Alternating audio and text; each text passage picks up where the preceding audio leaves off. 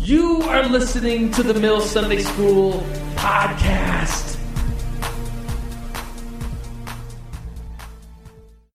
So turn to 1 Corinthians 13. We have Bibles on the table. Uh, we're in this habit of, of not putting the scripture on the screen to encourage you to turn to it in your own text, whether it's electronic text, that's great, or a physical book uh, bound Bible. So turn to 1 Corinthians 13. This is a pretty famous passage.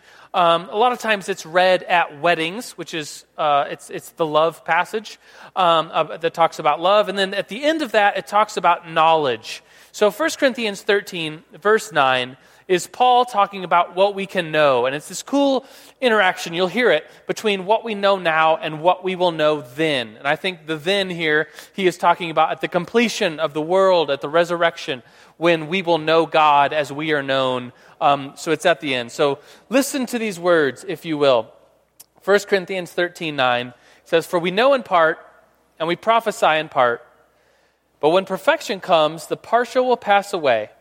And then it says this When I was a child, I spoke like a child, I thought like a child, I reasoned like a child. But when I became a man, I gave up childish ways. And then he gives another analogy. For now we see in a mirror dimly. If you've ever seen through a dim mirror, you know that you can't see it perfectly. But then, I think the then is when we, when we will know God, maybe when we die and our souls are resurrected and we're in the presence of God. I think it says, the, then face to face, excuse me, it says, um, it says, we see now in a mirror dimly, but then face to face. Now I know in part, then shall I, then I shall know fully, even as I have been fully known. And it's this idea that, that God knows us, and someday when we see God and meet Him, we will know fully just as He has fully known us. And I think that's a pretty awesome thing as, as we study theology here in the Mill Sunday School for the next nine months. We're on this very big uh, topic. Um, we will know in part, but someday we will know fully. And so it's these parts that we learn today here on earth that, that, that make our lives meaningful. And we can know, we can know in part, but we will know fully someday. So it's with that that let's, let's pray. Let's welcome God here. And God, this morning we say to you that we recognize you are already here. You are working in our lives. You are, you are taking us forward in your knowledge of yourself and who you are, your son Jesus, uh, the Bible, how, how things work on this earth and the universe. God, allow us to worship you fully and allow us to know you better and worship you with a better understanding of who you are. So, God, we praise you, we worship you, and everybody screamed, Amen.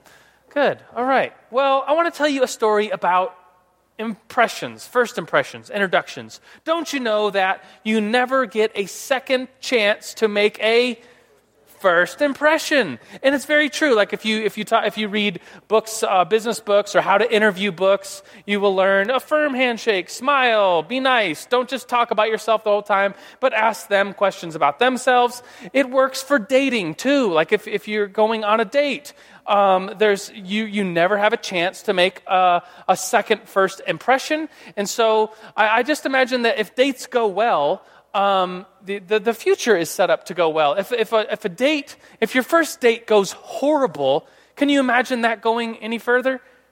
Any, no.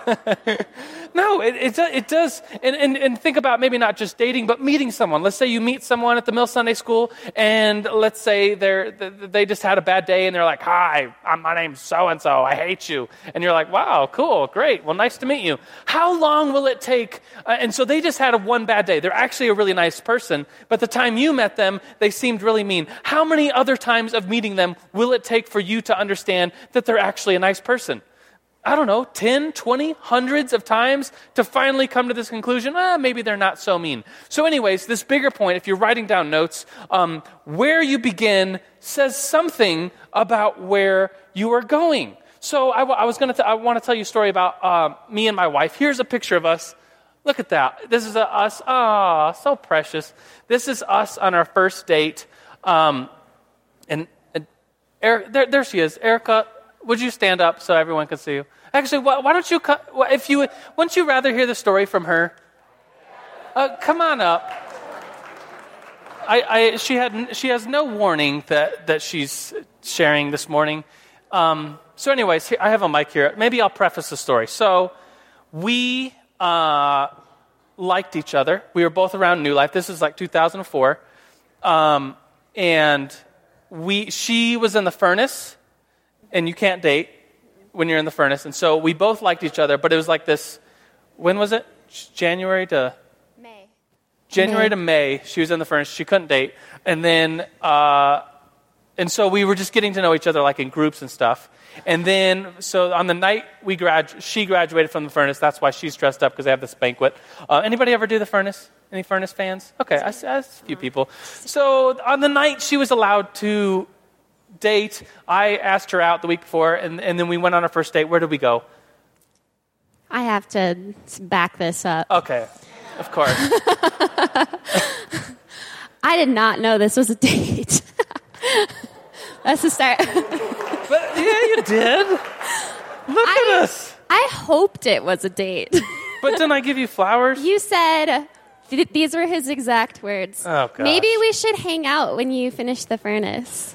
Is that a date, That's people? dating. Is that a date? so, so I. So I here we are, hanging out. I did not know.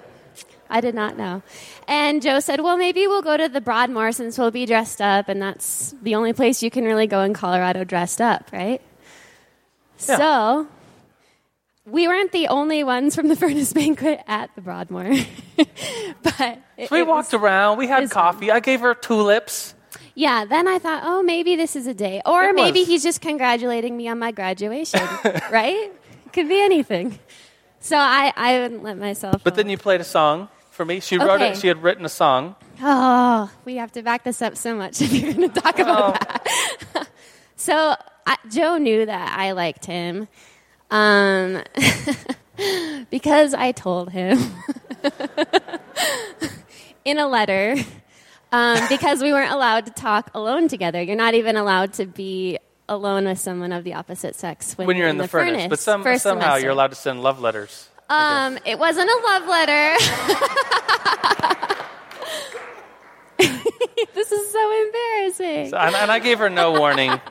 So, So, um, yeah. I I felt like because Joe was on staff that because I had feelings for him, maybe he should know that I had, you know, that I had those feelings, so that he could decide not to hang around me anymore since he was such a man of integrity. Of course. So, But I was did kind like of her. writing a letter so that it would be like, okay, this is why I might not see you anymore. But thankfully, it kind of secured my position in his heart, I guess. I didn't know that he liked me. He had liked me since the November before, and so I think I wrote the letter in April, the month before I Yeah. finished the furnace. sounds about right. So um, he already knew that I had feelings for him, but he never told me it was reciprocated. Until the first date. Okay, so And then- then Joe Joe told me that I could make him a quiz of this is so Joe. If any of you have been going to Sunday school for a while, he's just a teacher at heart. And he told me that I could make a quiz of everything that I wanted to know but couldn't ask while I was in the furnace because we just couldn't have those conversations. And so I made him like a multiple choice short answer True false. true false like quiz to take on our first date of everything that I wanted to know. And um, when Joe went on a missions trip to Pakistan the month before I um, graduated from the furnace, and he gave me a list of scripture verse references, and they had no context for me whatsoever. I looked them all up as soon as I got in my car. And I was like, what do these mean? And they didn't make any sense at all. So that was in the quiz. I was like, what do the scripture verse references mean? And he said, look up the first word of every verse when you get home tonight. So when I got home, I looked them up and it said, I like you. Oh, so then I knew. Snap! Oh, It's a good story. it's a good story. All right, a round of applause for Erica and our first date.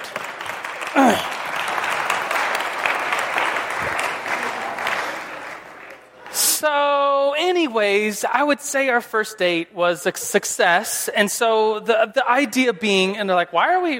What are we doing here?" Well, we're, we're just talking about first impressions and how you start something says something about where you're going and how you're going to end up. So, we are talking about theology in the Mills Sunday School. By the way, for the next nine months, if you're looking at those little bookmarks that are on your table, um, we, are, we have decided to do systematic theology and take nine months to do so. And we've, we're, this month, September being the first month, we are doing the introduction. It's like we, this is like the dating stage of doing systematic theology. And guess what? In nine months, after going through all nine systematic theological topics, we're going to have a baby, and that baby is going to be the knowledge of systematic theology in your head. So I mean that figurative, but hopefully you're on board. So, anyways, um, where we begin, so today we, we have been setting the framework up for systematic theology. If you've been coming or if you want to listen to the podcasts, you, you, could, you will learn along about, about the system of systematic theology.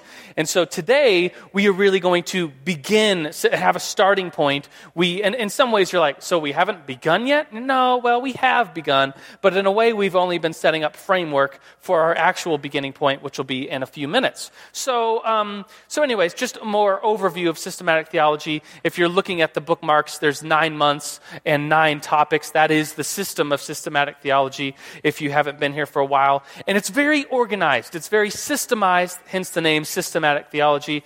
And so we are going to be doing systematic theology in a very orderly, structurally, structure oriented way that is not just wandering. So that's why if you if you have your notes, um, there's always a sweet quote on the back, kind of this little tabby thing. And the sweet quote is uh, kind of one that I stole and then changed from Tolkien um, that says, "Not all who wander are lost, comma, but most are."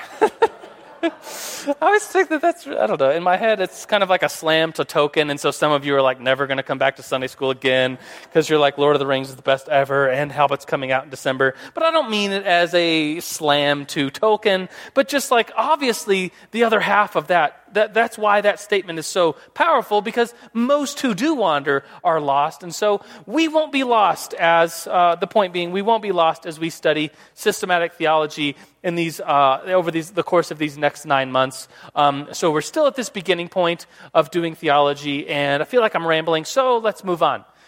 Welcome to the Mill Sunday School. Woo, you're in here, and, and this is Sunday school. If uh, you've never been to the mill on a Friday night, well, that's, that's our main uh, service as college and 20 somethings. Um, and so we invite you to come to that. The, the mill Sunday school was kind of uh, figuratively birthed out of the mill on a Friday night to be this place of gathering for where we can do uh, more in depth teaching and, and discipleship in, in a way that is um, kind of like the learning of the foundational things that we need, uh, we, we as Christians believe and need to know. And so that's kind of who we are as the Mill Sunday School. We are kind of the nerds of the mill. I say that unashamedly and, and proud to be nerds, of course. Um, and so that's a good thing. And so, if you're new to the Mill Sunday School, there's these cards on the table. If you fill one out um, and give it to the nice people as you leave in the back, they'll give you a CD that has some worship from a Friday night and a welcome from the, the, the pastor of the mill, Daniel Grothe. And it's a little gift and just kind of says of who we are, more of the heart of who we are, and how to get connected with small groups, or you're already here in the Mill Sunday School. So, anyways, um, let's begin this continuation of the framework for systematic theology before we actually begin. So we're like setting up the frames before we actually pour the concrete. Does that make sense? Anybody ever do concrete work? Okay, sweet. So, um, some more of the framework. Someone asked a couple weeks ago this question. Do you remember how many of you were here when we did these uh, note cards? So, lots of you were here, and w- every single table got to uh, make up their team name, and then they asked a question. And then a few weeks ago, what we did was we ordered all the questions. We didn't answer them, we just ordered them. You remember that? Yeah, okay, good. And so some of those questions were specifically related to introductions, or uh, the big word prolegomena. Kind of fun to say. You want to say it? Prolegomena. Yeah, and so it just means what we say as an introduction before we say what we're going to say. So one of the questions uh, by a great table, the geniuses, they, they named their, their team name was the Genius Bar. Um, they asked the question How is God relevant to life, culture, and society. And I thought this was a prolegomena question, an introduction to theology question. So we're going to answer some of it. So today in the Mill Sunday School, you'll see a few of these cards posted up here. Maybe you didn't know that I was going to scan them and put them up here, so now you're embarrassed that, that have your handwriting or whatever. Don't be embarrassed. A, this is a great question, and it's worded well. And, and how is God relevant to life, culture, and society? And so we'll start here with this question and say, well, that's a great question because it's, it's almost like if God does exist, then, then why wouldn't God be the most relevant thing to life, culture, and society? And so, maybe in some ways, this question is asking well, how, how is the study of God relevant? How can we, in here in the Mill Sunday School, go out after being in the Mill Sunday School and, and make relevant what we now know about God to life, culture, and society? And that's a very important question, but that's not really what the question says. The question is just how is God relevant? And to that, we would have to say if God is God, if he is who the Bible says he is, the creator of all, maker of all things, then he, the, what you believe about God is maybe the most important thing, the most relevant thing we could think about when it comes to questions of life and culture, society, who we are, where we came from, where we're going, etc. So it's with that that we'll, that we'll kind of go another direction a little bit, um, still pouring the framework. So we're pouring the framework, excuse me, we're still making the framework before we actually start. And we'll talk about this thing. It's the open and closed handed issues of um, what we believe. And that's what the cover is. If you saw the cover, you're like, is that two people playing uh, rock, paper, scissors? No, it's open and closed handed issues. And you, someone asked, is that the picture of Michelangelo's Sistine Chapel when like Adam and God are pointing at each other? Is that no, one's closed hand and one's an open hand. So, anyways, what does that mean? Well, it's this pretty cool analogy. Raise your hand if you've heard this analogy before. Okay, quite a few of you. Cool. Um, it's something that we've talked about at the mill on a Friday night. I think the credit, uh, I, I, think the credit goes to a guy named Mark Driscoll. Some of you may be big fans of Mark Driscoll, uh, a church pastor, a theologian, who kind of came up with this idea of closed-handed and open-handed Christian issues. And by that, we mean that some issues we close our hand around and we say, okay, these are issues that are, are foundational and important, maybe creedal things like the Nicene Creed, that Jesus is Lord. Oh, we believe Jesus is God. We believe the Bible is inspired. And these would all be closed handed issues that every one of us as Christians, and if, if you're not a Christian, you're just kind of searching and checking things out, that's cool. You're totally welcome to be in the Mill Sunday School. We love it that you're here. But all Christians everywhere kind of by definition, would have some very similar foundational issues in their closed hand. We would all say Jesus is Lord, God is infinite. And if you're arguing with someone about Jesus being Lord, and you're like, yeah, Jesus is Lord, he's God, and that person is like, nah, not so much, you would, you would say, well, let's, let's at least work on the foundation of, of what, who, where we're coming from. Um, I'm a Christian, uh, evangelical Protestant Christian, and that's a foundational issue to me. And then maybe they would say, well, I guess I'm not a, a, a Christian like you are. I'm, I'm something else because we're arguing about foundational things. Does that make sense for the closed handed things? And so you'd close your hand around them. You'd be willing to hold them tight. You'd be willing to, um, um, in, in, in, a nice way, fight over these issues and keep them closed in your fist. Whereas the other issues, the, the issues in your open hand, are issues of methodology, issues of uh, maybe like what color should the carpet be in a church? And, and we would say, maybe gray because the world prayer center there's a gray car. Is that gray? It's just so dirty i don't know. Anyways it's kind of grayish. So we'd say oh those issues or maybe denominational issues like oh we, we believe that communion should be at every sunday and other churches are like ah maybe maybe communion shouldn't be every sunday but once a month or things like that would be methodology uh, issues and they would be in an open hand. And those are the things that we as christians could debate and talk about but we're not going to those are issues that we could pick and pull out of and, and, and just kind of define them as issues that are not like these ones that are foundational, closed handed issues that we would, would argue and, and say that, well, if you're, you're not holding these issues that are in the, fat, the closed hand, then, then maybe you're not you know, a, a, Christian like we are, if you're questioning the Bible being worth anything, if you're saying, yeah, God isn't infinite, he was, you know, maybe just another God created him, you'd be like, whoa, stop. That's, that's kind of weird, man. That's, that's, pretty, that's pretty different than the foundational beliefs that I have. And so, does that make sense? Closed handed, open handed? Hopefully, it's a pretty easy idea.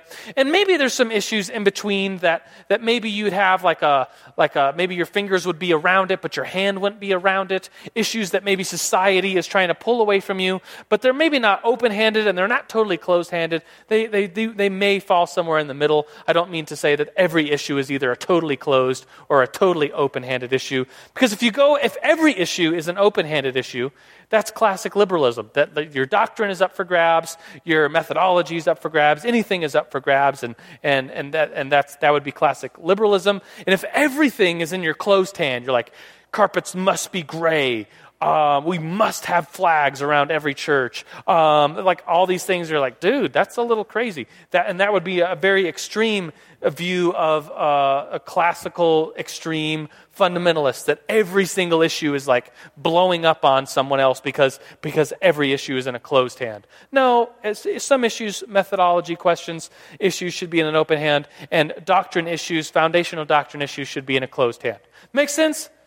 All right, let's discuss it for just a second. Uh, quickly discuss this. And so, at your tables, if you're at a small table, jump into a bigger table um, if you because bigger's better, and answer this question: What are some clear and I mean clear, like clear. Don't, don't bring up an issue that's going to be opening up a can of worms just so you could blab about it. No, this is kind of a fun discussion question. It's like, what are some clear, open handed issues for today's Christians? And maybe as a table, come up with like a classical example. This is a classic example of an open handed issue. Cool? All right, ready, get set, discuss. Discuss. All right, what are some, I want you to like yell out your answers as, as a table. Maybe I might call on your table, so don't be shy. But, but what were some of the classical or classic, clear, open handed issues for Christians today? A frequency of church attendance. Do you come every Sunday? Are you supposed to? Are you supposed to come to the mill and Sunday school and? Yeah, great question. What else? Worship music. Are, we a church that has drums or no drums or musical instruments or no musical instruments? Great. Yeah, clear, open handed issue ba- method of baptism, that would be, probably be an open handed issue. Lots of Christians are like, well, we like to baptize families and babies. Other Christians, like New Life, we would say, well, we believe in a believer's baptism, and so once you believe, then you get baptized. But we're not going to call a church that does infant baptisms like a bunch of Satanists. It's like, whoa, no, it's, just, it's, it's a methodology thing. It's an open handed issue. Great example. Yes. Heaven, what's heaven going to be like? Or maybe in time stuff like, oh, the rapture is going to happen then, or pre trib or post trib, if you know what those things mean. If you don't, we'll talk about it at the end of this systematic theology lesson. I think we'll be talking about it in May. So, yeah, what else? Anything? The gender of your pastor, maybe an open handed issue. Like if your if your pastor is a woman, lots of churches are like, "Whoa, that's crazy." But we as New Life would never say, "Yeah, if a church has a woman pastor any on their staff, then they're satanic and evil and they you should banish them." It's like, "No." And in fact, New Life does have women pastors on our staff. So, yes. Dating versus courting, which I've never even known the difference. Does anybody know the clear difference? I don't know. I guess there's books about it that I need to read. Um, or the statement um, I'm going to pursue you. Does anyone like that statement? That's such a weird thing to say. I'm going to pursue you. It's like, well, don't tell me you're going to do it. Do it. Anyways, great. Sorry. Yes, maybe last one.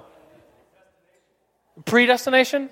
Yeah, predestination versus uh, uh, free free will versus yeah free will versus predestination, Calvinism versus Arminianism. That would be a classic uh, open handed issue that lots of churches and people have, have debates over. But it's not a closed handed issue. If someone's like, well, if, if you are a Calvinist, then we think you're Satanist and we're never going to talk to you again. It's like, what? No, that's weird. Stop that. Um, it's an open handed issue compared to closed handed issues that we would be nice about. But if there was a church in town that's like, oh, we're the, we're the new Christian church, but we don't believe in the Bible, and we, be, we also believe in Buddha, and we believe that uh, Satan and his followers are also welcome and true, we would be like, dude, call yourself a gathering, a religious gathering. Don't call yourself a group of Christians because so, some pretty clear, closed handed issues are, are, not being, um, are not being believed in at your church. Does that make sense?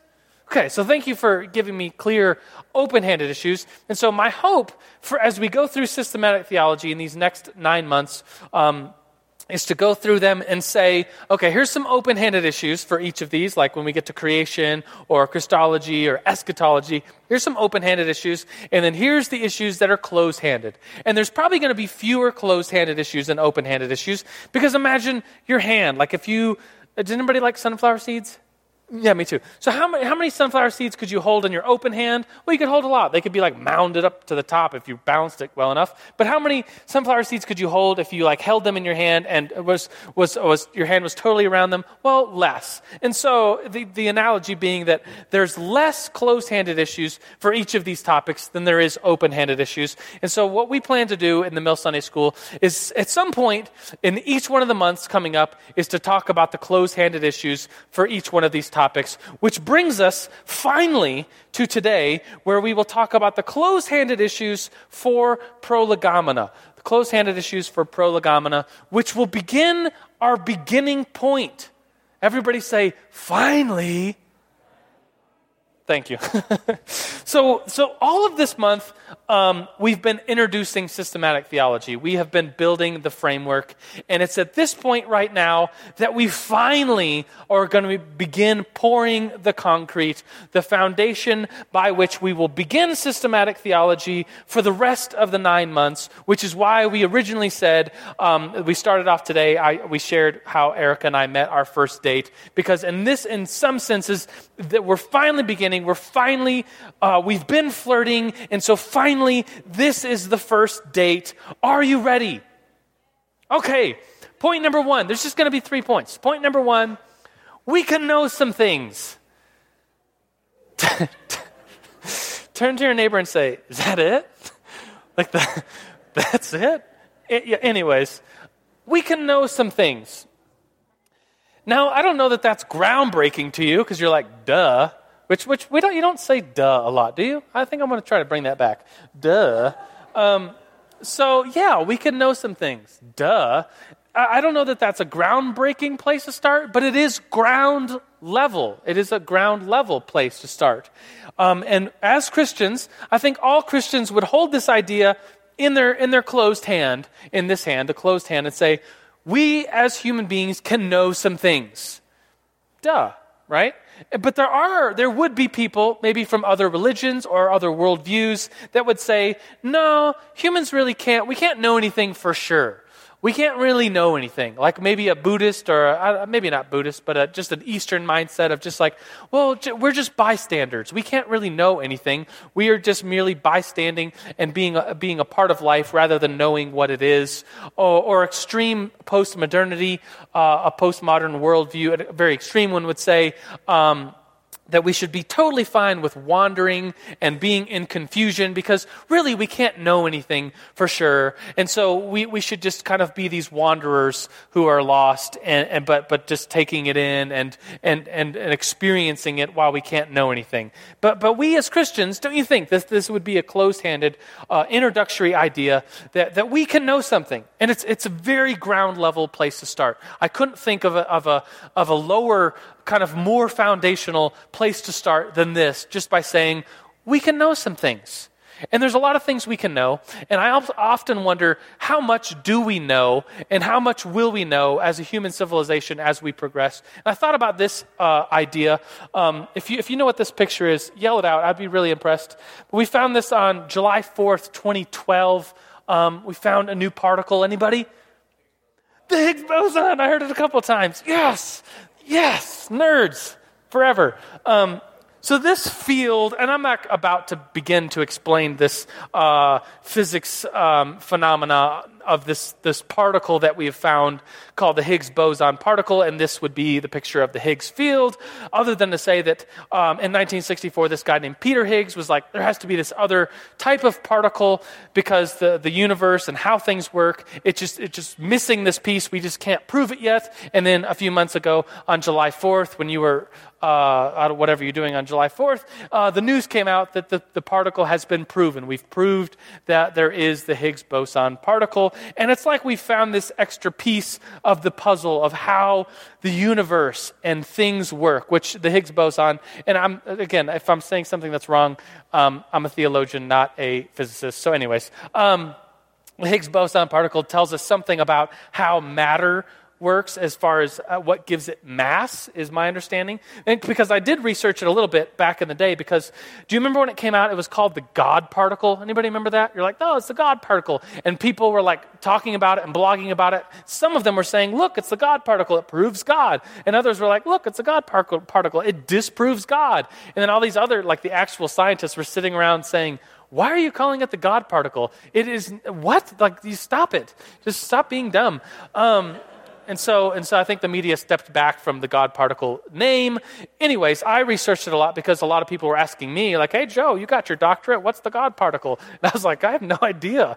I don't know why they called it that. It's a bad name. Um, but I researched it, uh, where I research most of my stuff, I go to YouTube and watch endless hours of YouTube. I probably watch like two hours of uh, anything of, of the Higgs boson. Um, videos, which I don't know was pretty fun. Anyways, one of the videos said, "Oh, it's like we're finding this piece of the puzzle. Like we know neutrons and electrons and photons, and so this Higgs particle is like the the, the piece of the puzzle that we're missing, and then we're going to know it all, right?"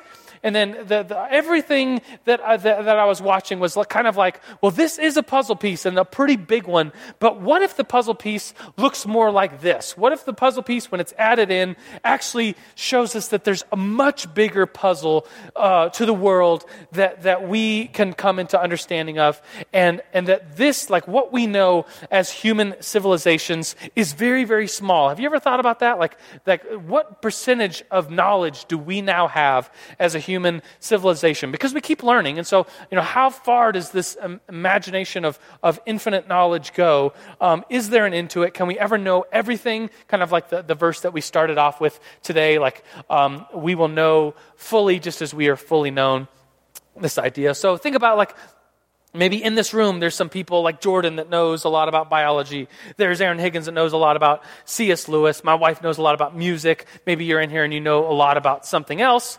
And so th- those, those ideas, like maybe collectively, and then maybe as like a library, if you've ever been into a, anybody ever been in a library? Okay, good. Just I'm just wondering. Um, they're kind of becoming obsolete because it's like, why don't you just Google it? Why would you show up somewhere and have to? Anyways, anyways. Um, so if you've ever been to a library and you've just been in awe about all the books that are there, like, wow, this is look at all these books and all this knowledge we have about all these different subjects how big is, you know, like, oh, maybe as a human civilization, we could put together this, all this, this knowledge and we have this puzzle, the, all these jigsaw pieces and put it together. How big is it? Is it this big, this 24 piece, um, this, this tiny little puzzle? Or is it more like this? As the, the more we learn, um, this is a picture of the biggest jigsaw puzzle ever put together 1,141,800 pieces. Um, took about the whole city block of this city in Ravensburg, Germany. Took 15,000 thousand people to put it together.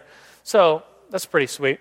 Um, but what if we're like putting together this puzzle of what we know and it ends up being like this big or even bigger than this? Like, what if we put together this puzzle and we realize, wait, there's still more pieces out there? And look, the, the puzzle is like triple, quadruple this. Like, how, I don't know. So it's just this question that I often think about.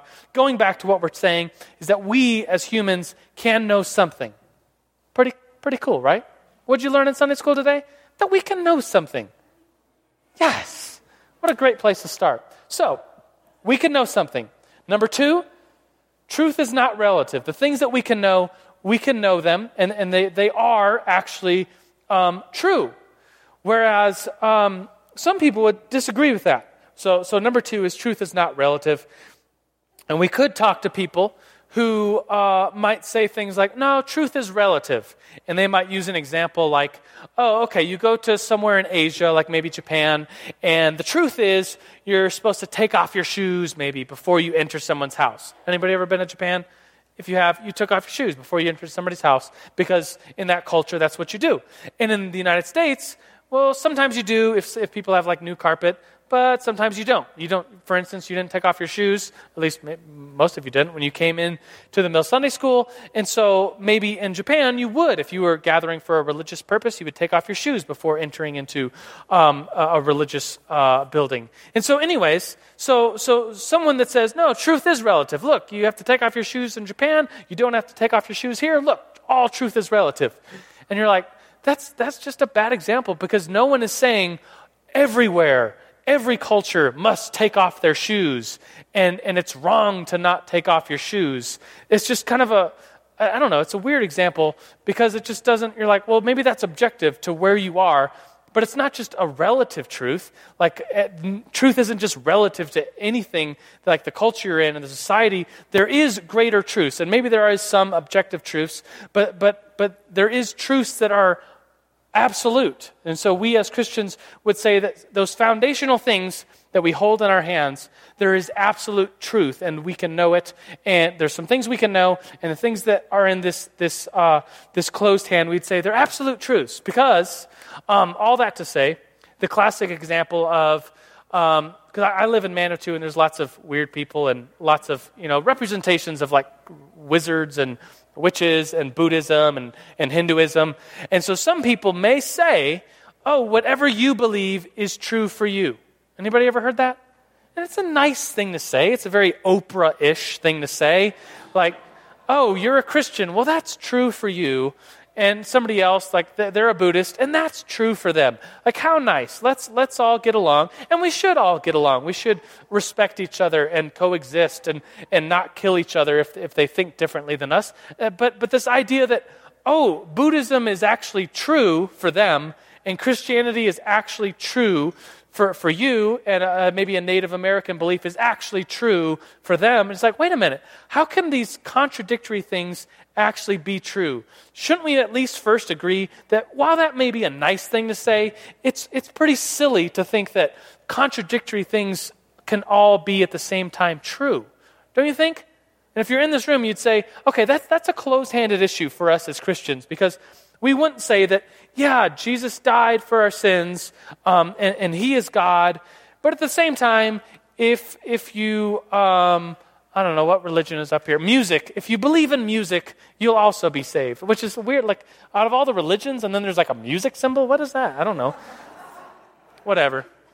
So it's not like, oh, music will save your soul and Jesus will save your soul, depending on what you believe. If you believe in Jesus, well, then that's true for you. But if you believe in music, well, that's true for you. It, it's all the same. It's like, no, it's not all the same. There, there's, there's, there's absolute truth in this world, we would say.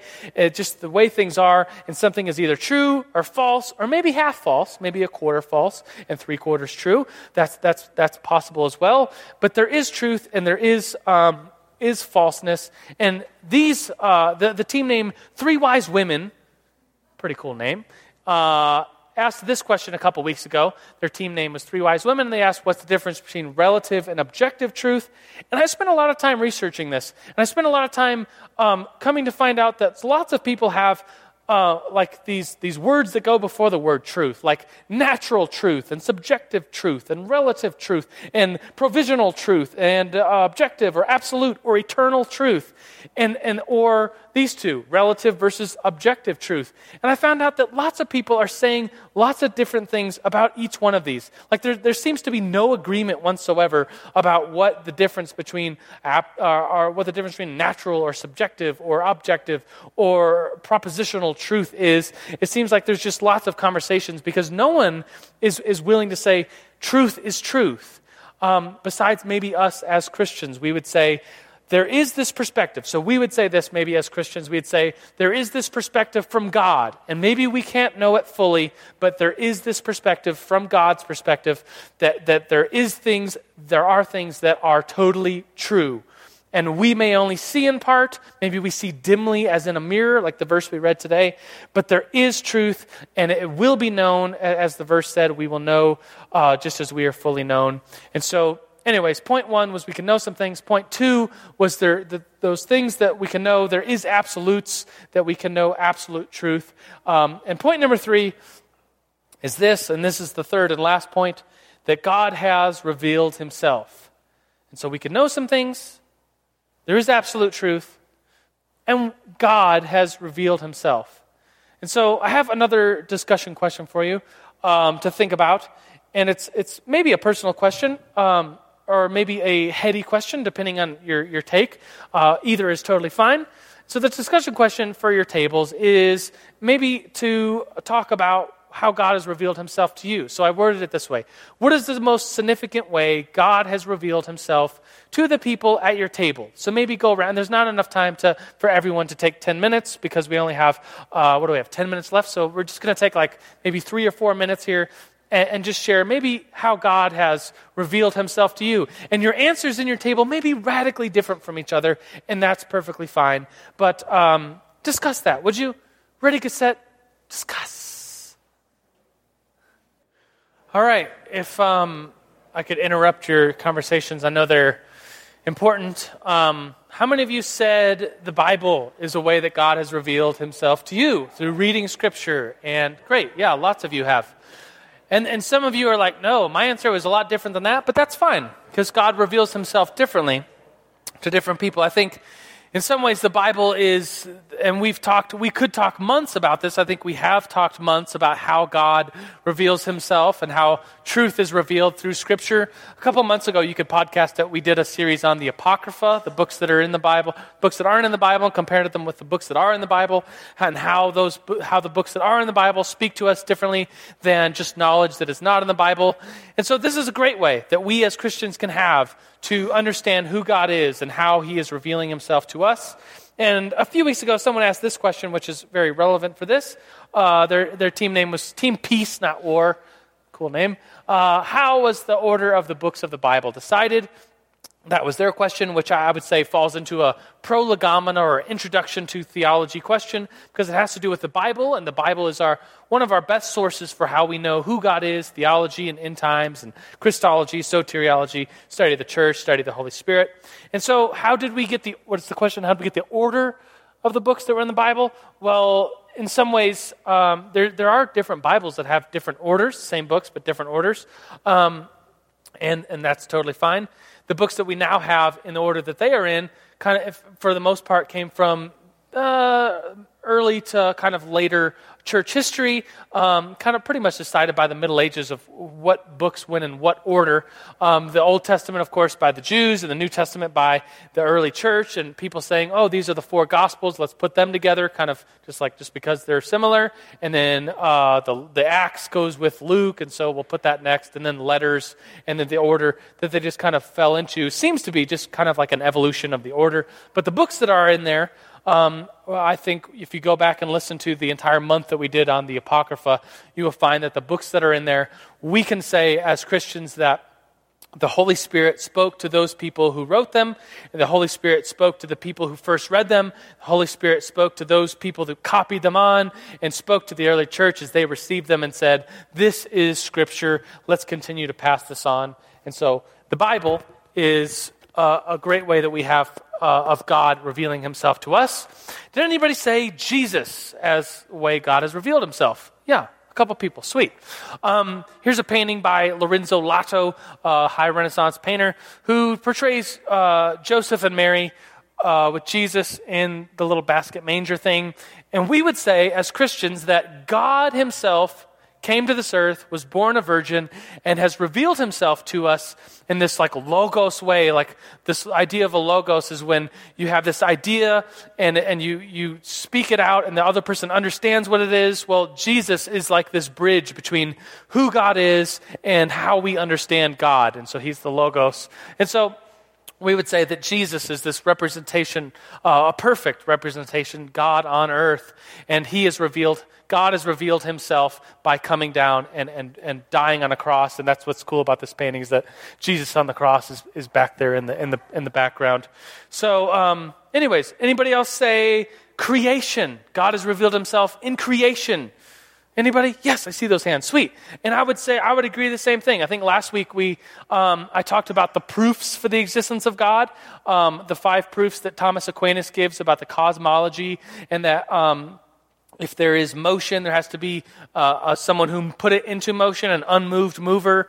Um, there has to be, um, if there's cause, there has to be an uncaused causer ultimately. And I, I think I gave you these. Uh, if you, if you, um, I printed off his Thomas Aquinas' proofs for the existence of God, and I put it on our the, the Mill Sunday School has a Facebook page now, and I put it on there, and so you could look at it. And it's, it's if you want to read it, it's very heady reading, but it's proofs from the existence of God by looking out and seeing, wow, awesome. Like we could talk about um, how the mountains were formed, maybe, and how grass grows. But what started it all? With there, there comes to this point where it's just like a big bang, and then it's like, well, what caused that big bang? A bigger bang? Um, well, what caused that? At some point, there's like, okay, there had to have been this unmoved mover, which is one of the proofs for the existence of God, which someone named Team Habakkuk a couple weeks ago asked, how, can we, uh, how do we know that God exists? Well, there is proofs for him. There is the Bible. There is creation. There is something called the moral law theory, which, is anybody a C.S. Lewis fan? Whoa, lots of people. Uh, how many of you have read Mere Christianity? Lots of you. Uh, my wife's currently reading it. It's a great book. I have copies of the first chapter, uh, which I'm allowed to print because it's less than 10% of his work. And I printed them out, and so I'll leave them up here. But for you to come get them, and then maybe you'll love the first chapter of Mere Christianity so much that you'll go out and get the book because it's awesome. But C.S. Lewis takes you on this journey. He says there's moral law. People, people everywhere would agree that there's some sort of morals. Like you don't just be mean to someone for no reason. Um, everyone would agree on that. Um, you be nice to people. That's, that's just this guiding principle that, that has this morality in everyone's life. And sure, some people are hardened to that, but we would say as a human civilization that there are morals. And so C.S. Lewis goes into this awesome argument that, that lasts for the first three chapters and says if there's moral law, then there has to be a moral law giver. And so that's another proof for the existence of God. And then finally, there's this idea of just, just knowing God based upon this idea that there's something missing in your life. Uh, um, it was Augustine that said, uh, that first said that inside every human is this God shaped hole in your heart that only God can fulfill. So, did anyone, while you were discussing, say, I just know that God exists because I, I know Him and I, I, I talk to Him and I just feel and I just know. I just know it in my knower, is a funny way to say it. Um, this idea that, that that we pray to God, who we believe is there, and we've, we've at different times in our life felt Him and heard a still voice, or have experienced Him in beauty or in art or in music. It's like God is speaking to me here in this worship, and I just know that I know that, that God has revealed Himself to me because I just know it deep down, and we are spiritual beings, not just physical beings. And so, kind of there, there we have it. Um, these are the three points we talked about. This is our official starting dating theology. That's a weird, is that a weird analogy? Yeah, you're just like, stopped using that analogy. It's weird on every level. Apologize, especially since I said, like, in nine months, because theology is nine months, we're going to have a theological baby. Like, if I could take that back, I probably would. Um, sometimes you're up on stage and you just kind of ramble out something that makes it's just like this clear but yeah a theological baby of course makes sense anyways uh, probably pretty disturbing. So, this is what we talked about today. This is our official pouring the concrete moment when, when we say, as Christians, uh, and I'd say all three of these are close handed issues, that we can know some things, that truth is not relative, and that God has revealed himself. Which sets us up perfectly for next week, which will begin uh, the month of October, where we will study theology proper, specifically the, the study of God Himself. And so let's close with where we opened today, which is 1 Corinthians 13, 9 through 12, if you want to turn there and read it again. Um, uh, we, read it, we started off, and so we'll end it with this reading. He says, For we know in part, we prophesy in part, but when perfection comes, the partial will pass away. And when I was a child, I spoke like a child, I thought like a child, I reasoned like a child, but when I became a man, I gave up childish ways. For now we see in a mirror dimly, but then face to face. Now I know in part, then I shall know fully, even as I am fully known. So, Lord, we do come to you and we, we praise your name. We thank you for Scripture, for revealing yourself to us through creation, through, through moral law that's inside of us all, through just knowing it deep down that, that, that there is a Creator and we can somehow know you and you can know us. And that someday we will know fully. We will know just as fully as we are known by you. So, God, we praise you. We, we thank you that we can study theology and begin to know things, and you've revealed it to us. So, God, we praise you. We leave here just honoring your name. And everybody said, Amen. All right, everybody, you're dismissed. Peace out. We'll see you next week when we start theology.